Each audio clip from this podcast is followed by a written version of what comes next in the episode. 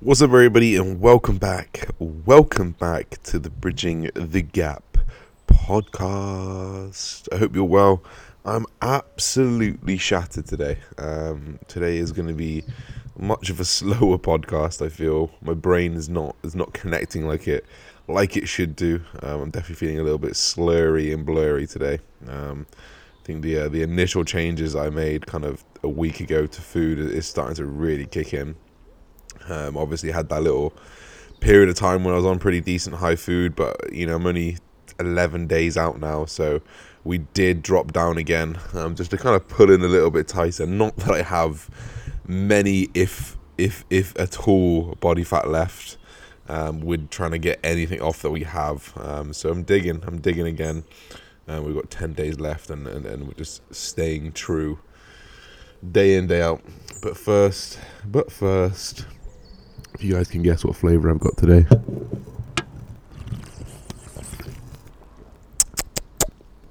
Today I've got the purple one, and it's not as good as the blue one, but it is what it is. Today, guys, I have three topics to talk to you about, and then some Q and A topics to go into, just so we can get a lot of info out. As always, um, the first topic is going to be about training in life after bodybuilding, and what I will do to be the healthiest motherfucker on this planet, and the things that I'm going to do um, to essentially just improve my ability to live long as hell um, because that will be my goal after bodybuilding and, and, and, and, and we know that bodybuilding is probably not the most conducive lifestyle to living a long time so if you are out there and you want to live a long time probably shouldn't be bodybuilding. Uh, let's start with training. So first and foremost training um, in terms of bodybuilding and, and, weightlifting will definitely come to a back burner. Um, i would definitely train something like one to three times per week with a full body or an upper lower routine. And this would be normal bodybuilding stuff. Um, we know that the best way to keep muscular, uh, sorry, skeletal muscle, which is essentially just muscle that you can see, we know the best way to keep that muscle is to train it through the gym, to, to, to, to physically move that muscle and to load that muscle mechanically. We know that is going to be your best bet to keep that that skeletal muscle, and we know that skeletal muscle will having skeletal muscle will reduce your all cause mortality rate, help your posture, help everything else. So, I think a very very good thing that you need to consider is a body like parts of bodybuilding are very very healthy, i.e. the aspects of keeping skeletal muscle, posture, things that are going to help you rotator cuffs, little niggles and pains, and things that are just going to help you in everyday life. So if you think about the training session, I'm gonna I'm gonna perform things that are gonna help me in everyday life if we think about things that we would do in everyday life that we'd want to be efficient at, we could think about picking something off of the floor. We could think about pushing something away. We could think about jumping up and reaching above you. Uh, we can think about twisting, bending, leaping, all these different things that might happen um, when we're out and about um, and can lead to a problem. You know, they, they say about old people, it's not necessarily what do, what do they say? Um, uh, slip, slip, get a cut, and die of pneumonia because it, it's not the cut that kills them; it's the staying active that and, and the lack of staying active that kills them. So, um, stay fucking active or die. um, so yeah, so I, I would definitely base my my my mus- my mechanical loading around those types of movements just to be proficient at those movements, so that when I am reaching for something, when I am bending down for something, I'm already strong in that and that that that area and that mobility. So um, I think that's just a tactical way to think about training. Obviously, that frees up a lot more time during the week because obviously training six times a week now, dropping that down to two would obviously free up a lot more time. This is where I would focus on things like my aerobic capacity and improving my cardiovascular system. This is where I would do an extended period of time at a constant heart rate. Obviously, when we're training, this is what a lot of people say: Do you need to do cardio in off season? Um, you're already training your heart when you're when you're when you are when you're uh, training. That is correct, but if we think about if we think about training, it's very very high intensity, or at least the intent the, the training that I'm doing. So you can imagine if you had a graph of your heart rate, your heart rate is just so sporadic. It's not at a steady state. It's it's it's at the top set of a hack squat. It's 160, but then immediately you stop. It comes back down to 100. Then you breathe for five minutes, and then it's back down to 80, and then it goes back up again to 140, and it's constantly flicking up and down. And, and that is beneficial. That is beneficial. That HIIT style it is. Um, it's essentially exercising your heart. You know, it's teaching you how to get up. It's teaching you how to come back down and you're going to become better and better at both of those as you go forward. Um, but actually, also, um, it's going to improve. Uh, what what what needs to be improved? Sorry, I should say is your is your consistent heart rate and your consistent cardiovascular system and your ability to work hard for a long period of time. You know, heavy breathing, high heart rate, um, respiratory higher uh, than normal for an extended period of time. And I would do this again, you know, one to three times per week and this would be an extended period of time when I do this. It doesn't necessarily need to be a run or a row or anything like that. Just anything that's going to get my heart rate up um, for an extended period of time, anywhere double above baseline. So, you know, 120 plus for at least 30 to 40 minutes three times a week or one to three times a week. Um, moreover, I'll do some high intensity circuits. Um, obviously, talked a little bit about how training is slightly high intensity, but actually, we know that high intensity workout is, is, is a massive benefit to your mitochondria, which is the powerhouse of the cell. Um, high intensity interval training actually exercises your mitochondria versus when you're doing cardiovascular work, which is actually why if you, if you look at the longevity and the all cause mortality rate of of marathon runners, of triathletes, of uh, triathletes, of Ironmen, it's actually pretty low because they're causing a lot of chronic fatigue, they're causing a lot of stress, um, and then not exercising the powerhouse of the cell efficiently, which would be through through high intensity interval training. So I would do some direct high intensity interval training work. For example, sprints on a bike. For example, Tabata. For example, uh, some some some style of CrossFit training with snatches and, and, and, and burpees and, and that kind of thing that's pretty functional. Um, not focusing on moving the weight. The problem with CrossFit is that people get focused on moving the weight for lots of reps. If you're trying to move a weight for lots of reps, inevitably you're going to fucking get an injury. But if I'm just trying to move moderate weight for reps and, and, and good good style, good function, then I should be pretty sound. Um, so it'd be something similar to that. Um, and then there would be like a maintenance one to two two sessions of like yoga or Pilates consistently every single week. So so if we if we go over everything that I've hit there, we've hit the the the skeletal muscle retention and gain through through through training muscle, full body, upper body.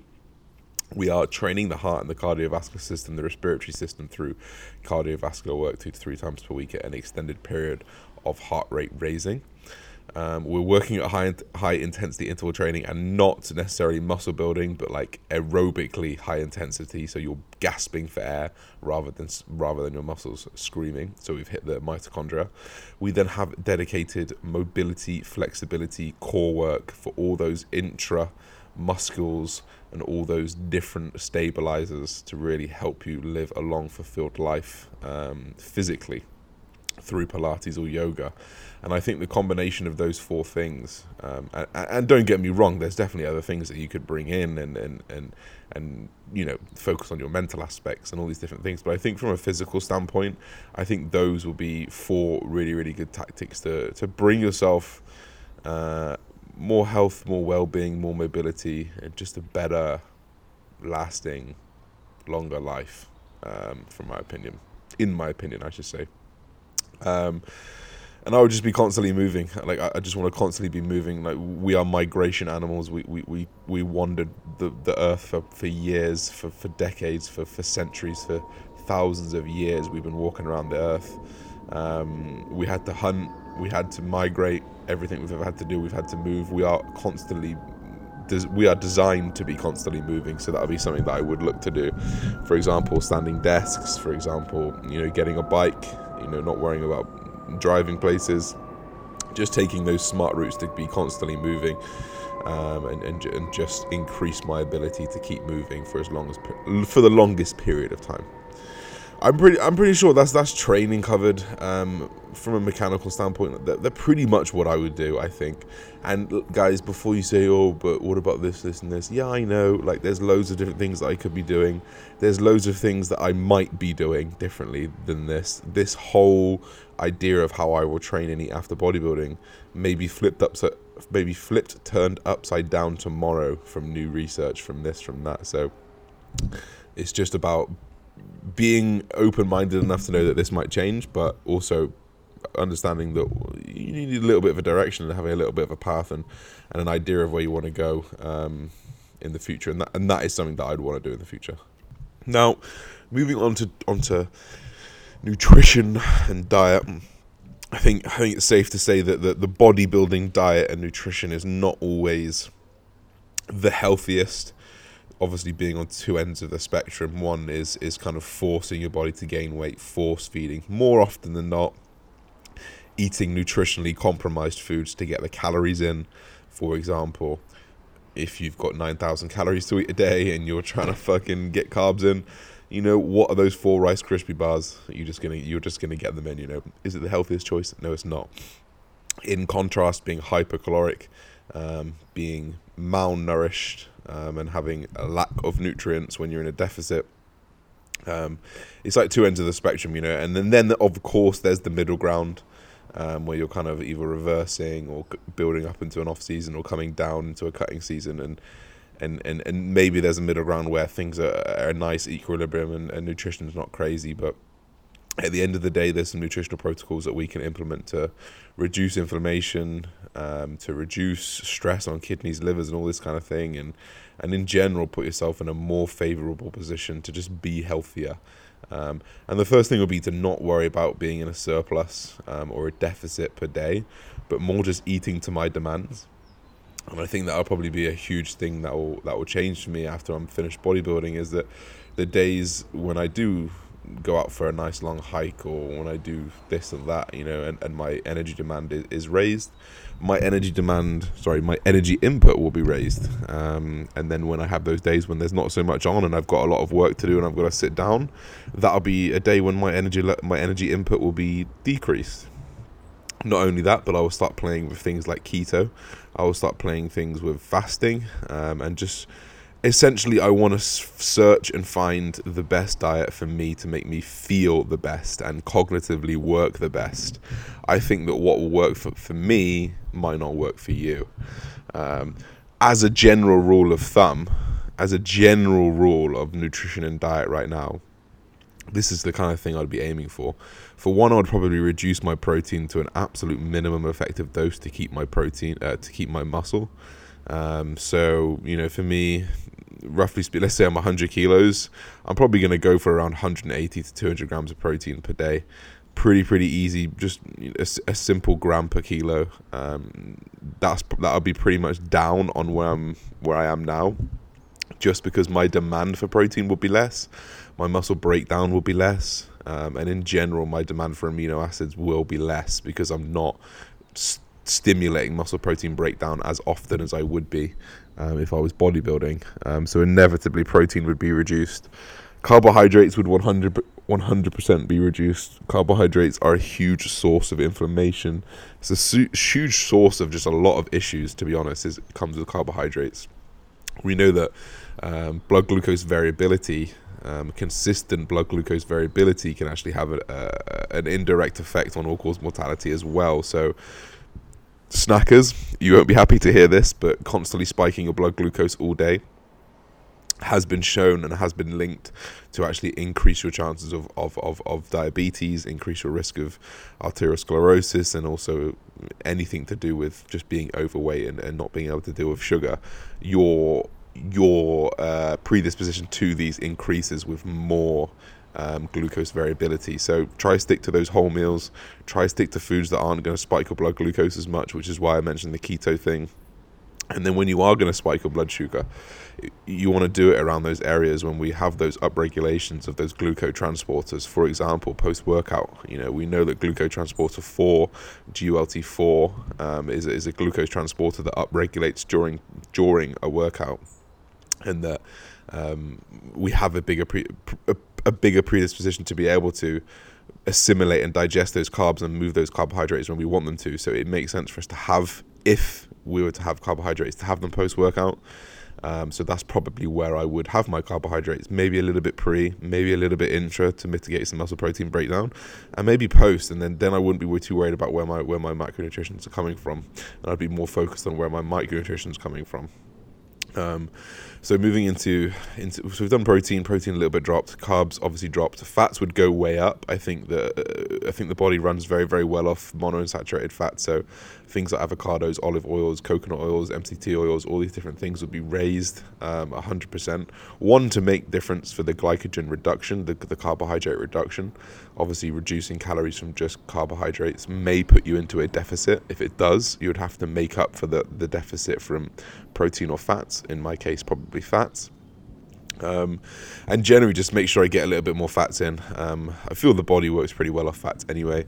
But again, guys, like if it gets to the point where I'm having a load of fats, maybe 100 grams of fats, and I don't feel good, I'll drop them and I'll put my carbohydrates up and I'll see what happens. You know, and it will just be a process. Um, so that, that's macronutrition. Micronutrition, loads of vegetables, loads of fruits, staying away from anything that's high in lectin, staying away from anything that's gonna cause any gastro problems. For example, green beans are pretty high in lectin. Um, broccoli can get me sometimes and any of these um, these micronutrition these plants that have micronutrition and, and phytonutrients and, and and things that may aggravate your stomach I, I, would stay away from them personally and I'd make sure that I'm preparing my vegetables properly so I will be very very much more refined in my vegetable choice um, I'm, I'm tending to move away from the wider spectrum of micronutrients being the best thing. I think as long as you're nailing your micronutrients, I don't think it matters where you're getting them from necessarily. For example, I was like, maybe even my last podcast I talked about this. You know, you want to get as many different vegetables, colors, textures, this and that as, as you can, but but actually a lot of those things will hurt your stomach. For example, I know that cucumbers hurt my stomach, um, but then when I take the waxy outside off, they don't. And the same thing for like peppers and tomatoes for some people. Um, so just m- making those conscious choices will, will be something that I will be moving towards in my nutrition and just finding out exactly what works for me. Um, etc., etc. That's pretty much it. I think that's pretty much it. Um, supplements will probably stay where they are. Everything will, like everything I do will be based off blood tests. Like I'll probably get like four or five comprehensive blood tests per year, uh, in, across vitamins, minerals, all my health markers, and I'll just manipulate my food choice, my training choice, and my cardio, my recovery capabilities, all according to that blood work, and just try to get it as optimal as possible. So that's pretty much how I'm going to train and eat after I bodybuild. I think um, all subject to change. Um, all um, will probably be dependent on what research comes out and says what's best. But based off what I've read, based off what I've heard, that sort of setup is going to benefit you the most in terms of longevity and health and well-being from a nutritional and physical standpoint. There are things we can consider with recovery, like light, the way you hydrate yourself, the way you sleep, even the way you breathe. There are so many different things that can affect your your health and well being. So I wanted to just stick to training and nutrition because this is a training and nutrition podcast. Um, but I think we could get lost in. You need to make sure you get your circadian rhythm booming and melatonin dose at this time, and we can get very, very lost in that. So let's stick to the foundations of what I'd be doing in training and nutrition afterwards that's it. That's all I want to say. That's pretty much where I'll be um, post bodybuilding. I hope we'll see. Um, the th- the next thing I wanted to talk about um, was going to be the truth about refeeding um, and, and and how you should be refeeding and when you should be refeeding. This will be a little bit smaller of a topic than the last one, but essentially, too many people refeed too often. A lot of it is going to be dependent on your goal, right? I'm going to use the example of someone competing if you're competing and you have body fat left to lose, you don't need a refeed. A refeed will not boost your metabolism. A refeed will not boost your hunger hormones or, or boost your leptin to make you lose weight more or, or anything like that. It's a simple energy balance equation. The benefit that that uh, controlled, in my opinion, refeed will have, for example, not just saying go have a burger, because in my opinion, the thousand calories from that burger would not be as good as a thousand calories from like straight carbohydrates because you would just utilize them so easy, no digestive stress, and you just assimilate them so easy. Um, but the idea behind it would just generally be is like we give you a little bit more input for a day, but that translates into more output for a day or two, even if you can really hold on to that fullness and that, that glycogen for, for a couple days. So that increases your output for a couple days, which then increases your your deficit for a couple of days. So it doesn't actually boost your metabolism, it just increases your output because you've got more input, which then increases your deficit. So you can see why people think it boosts your metabolism because people often have a refeed then lose weight when actually it's probably because they just did more that day um, because they had more going in. So that's definitely something to consider in terms of refeeds. If you're someone who is very much ahead of the schedule in terms of coming in lean enough for the date that you've got, in terms of fat loss is pretty damn quick and everything is pretty good, you could you could refeed for a psychological benefit. Obviously, the psychological benefit, great, don't need to count food today, or great, I've got a bit more food today, a bit more energy. Um, and then otherwise, there's not really a reason to refeed other than just like you want more food that day, to be honest. Uh, it's not going to serve any benefit.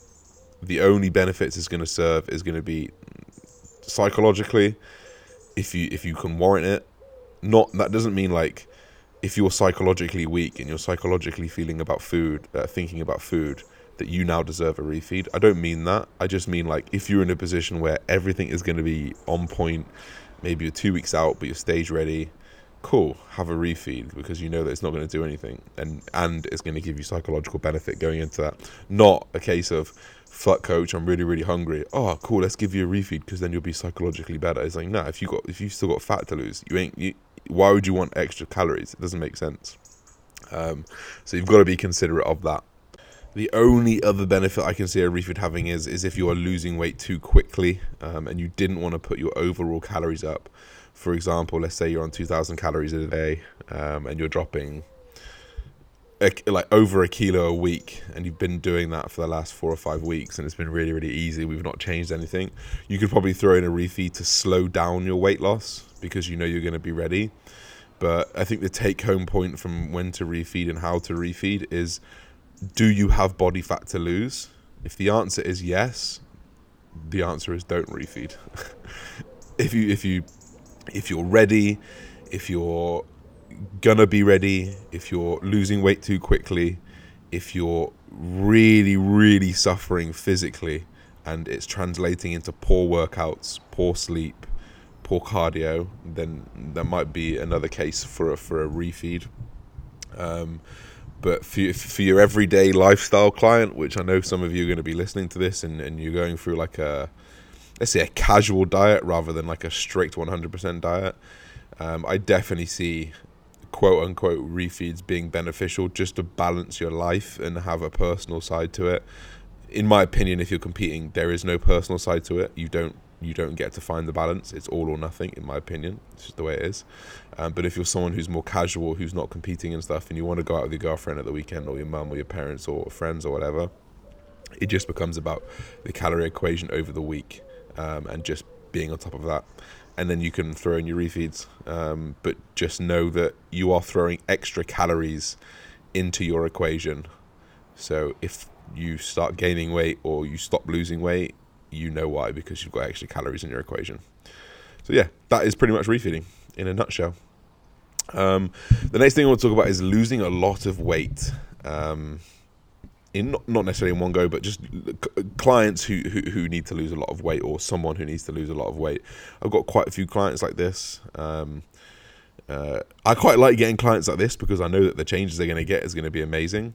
Um, but to put it fairly simply, it, if you've got to lose, and this is an arbitrary number, it could be a little bit more, it could be a little bit less, depending on who the person is, how much they're eating, how much they're doing, how well their body is responding.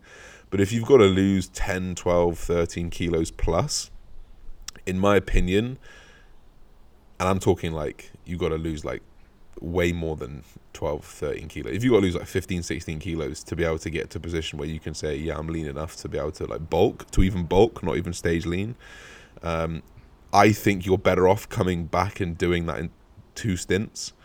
For example, doing like an 8 to 12 week cut, even longer, eight to sixteen week cut. I say eight to sixteen is quite a big difference, but obviously depending on if the person just drops like a sack of shit, cool, eight weeks. If they don't and they struggle to get into routine, sixteen weeks. But if you if, if you if you say diet for ten to sixteen weeks, take off you know eight to ten kilos, you'd then reverse diet for like six to eight weeks, reduce any diet fatigue, reduce mitigate any any training fatigue, cardio fatigue, all that kind of stuff Um, and then and then you try build metabolism up as much as you can without gaining body fat and, and going through the reverse diet process. If you don't know about the reverse diet, I just put a video up on my YouTube channel, Josh Bridgman Fitness. You can check that out. Just explaining the reverse diet process. Um, and then you'd go again and you'd come back again for, for the rest of it. Um, it's not conducive to the goal to maybe do it all in one. Let's say you start at 3,000 calories, you're 100 kilos, you want to get down to 70 because you're very, very fat, by the way. Um, cool, we cut to 90 and we're on 2,000 calories. We cut to we cut to 80 you're on 1500 calories and cardio every single day. You, there's no like where do you keep going? Do you keep going to 500 calories and two hours of cardio a day? Yes you can but the diminishing returns the ability to perform your mood your energy and all while still having body fat that you need to lose i find that mentally fucks people. You know, imagine just doing loads of cardio, eating absolutely nothing, and looking at yourself in the mirror and thinking, fuck, I still need to lose like 10 kilos. Like mentally, that just destroys people. And we and then you t- and then you got to come in and tell them, oh, you need to come back up now, and then and they're not working towards their goal anymore. Like it destroys people. So you need to be very very vigilant as to how you explain taking off all of this body fat in one go. Um, but more often than not, guys, if you've got someone who, who, who's very, very overweight, and if you're someone listening to this and you are very, very overweight, go for a 10 to 16 week cut. Try and lose 8 to 12 kilos, you know, and then reverse diet and only gain back 2 or 3 kilos, you know, and then go again and try to take off another 10. And then before you know it, six months down the line, you're taking off 22 kilos. Um, you're not eating crazy. You're not eating crazy amounts. You're not doing loads of amounts and you're in a good position moving forward. Um, so so don't rush this process. Don't think I want to be shredded now. If you if you can be honest with yourself and say I'm severely overweight, I need help. Don't think you're getting shredded in six months. Don't think you're getting shredded in a year. This stuff will take you years and years and years to be able to keep off. In fact, this will take years and years and years to, to get off, but to keep it off, you've got to be able to. You should you you have to do it over a long period of time because it will not be sustainable. You know, if we take that earlier example, I push you to 1500 calories, cardio every single day, and you get to a breaking point, and then you break, and then guess what happens when you break? You go the opposite direction, and it's just not a good position. And, and my goal as a coach, my goal as someone who's giving out all this information, and my goal in this industry is to make it sustainable and to be able to make it so that people can do this for the rest of their lives um, without having to think about it so be sustainable, think about it, do it in two goes if you need to. It's not always going to come off in one go. Those are the three topics I wanted to talk about today. Uh, we've got a few Q and A's that I wanted to just touch upon because story time. I don't want. I don't want too much of of a good thing becomes a bad thing. So I'm going to hold off on a few weeks for for another story time. But let's jump into some questions after another sip of the gloriness, the gloriousness.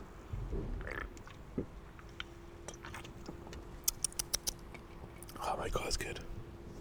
Every time. You know why it's so good? Because it tastes so good. And anything that tastes good, in fact, anything that tastes is good for me at the moment. I was saying to my mum the other day, Oh, I like pineapple now, by the way. Oh, I like mango, by the way. Oh, I like watermelon, by the way, because I've obviously have like 200 or 300 grams of fruit a day. And for each 100 gram, I've just been like changing my fruit.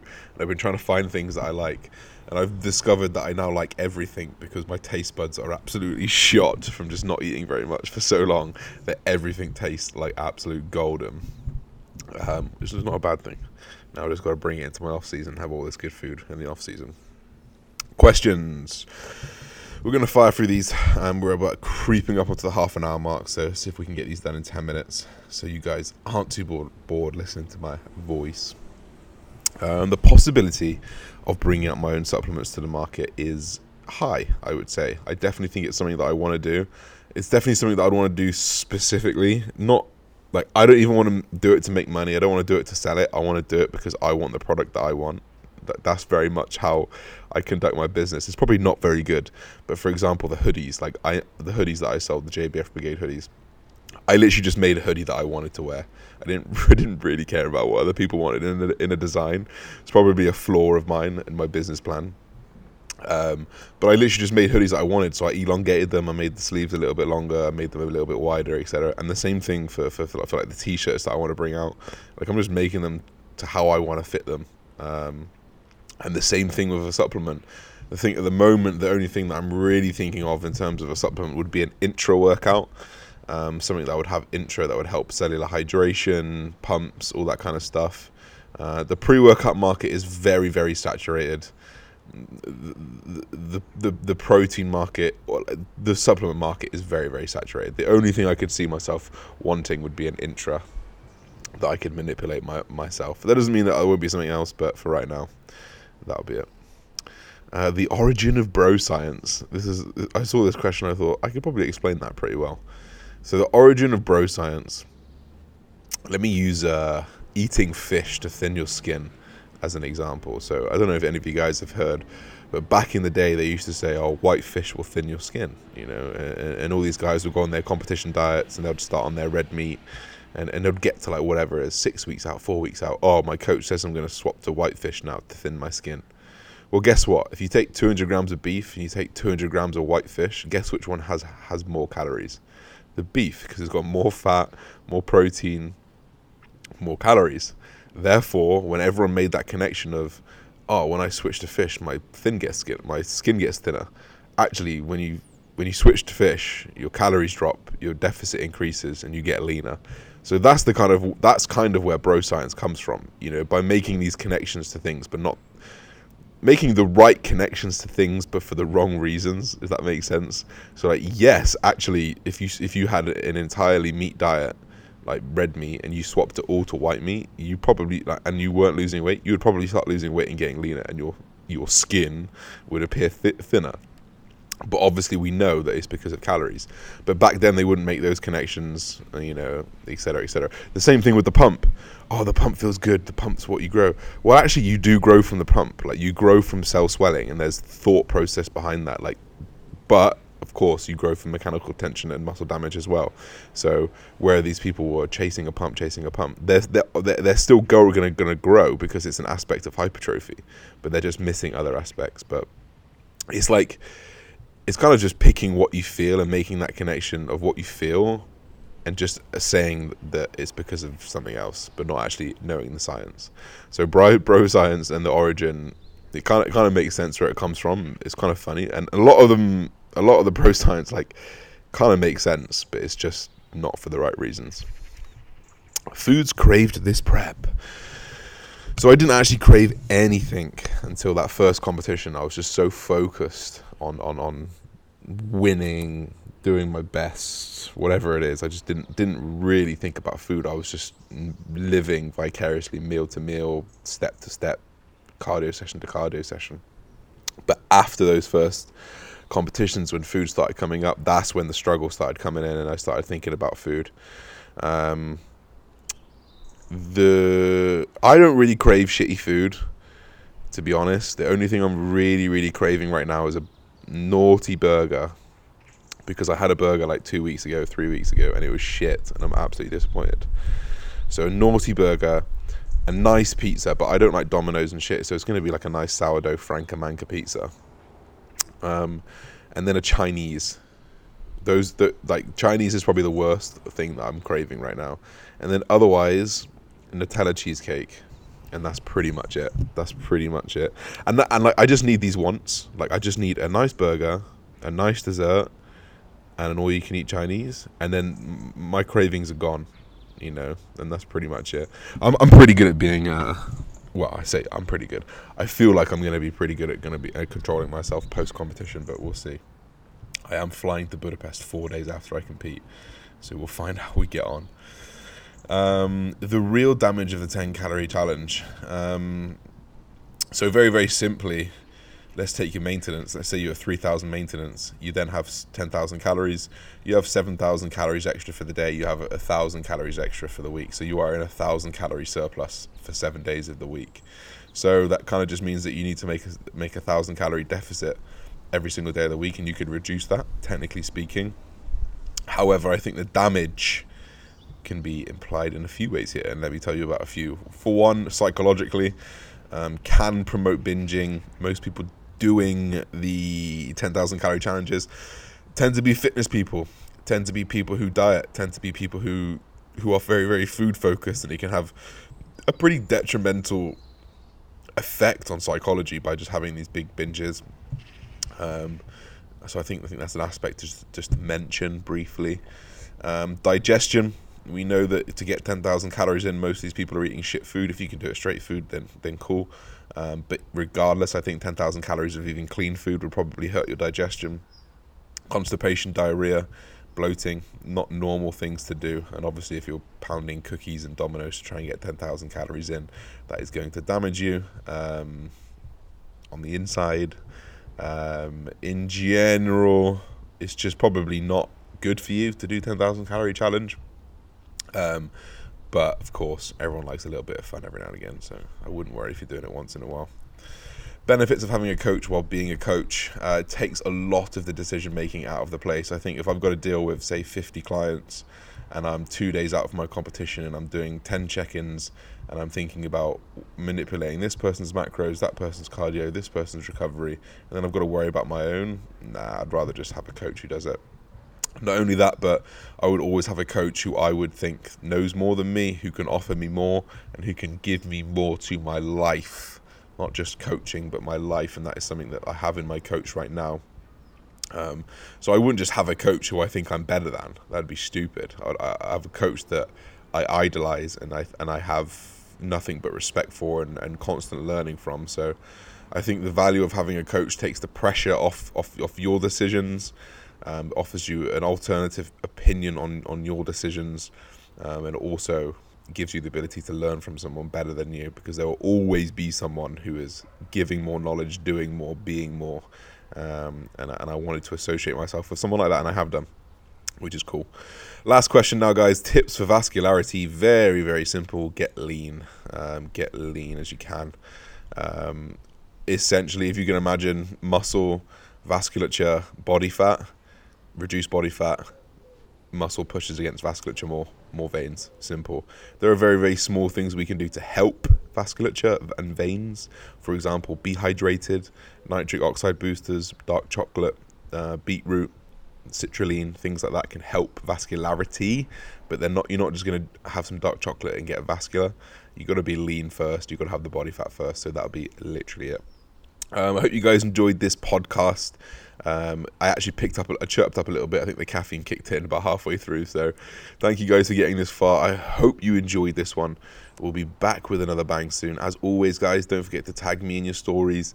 Please, please, please drop a rating on the store. I would love to be able to get into some kind of top 20 or something of one of the categories. I don't know if I'm even categorized, but that would be lovely. I love you guys. Speak to you soon. Peace and love. Bye bye.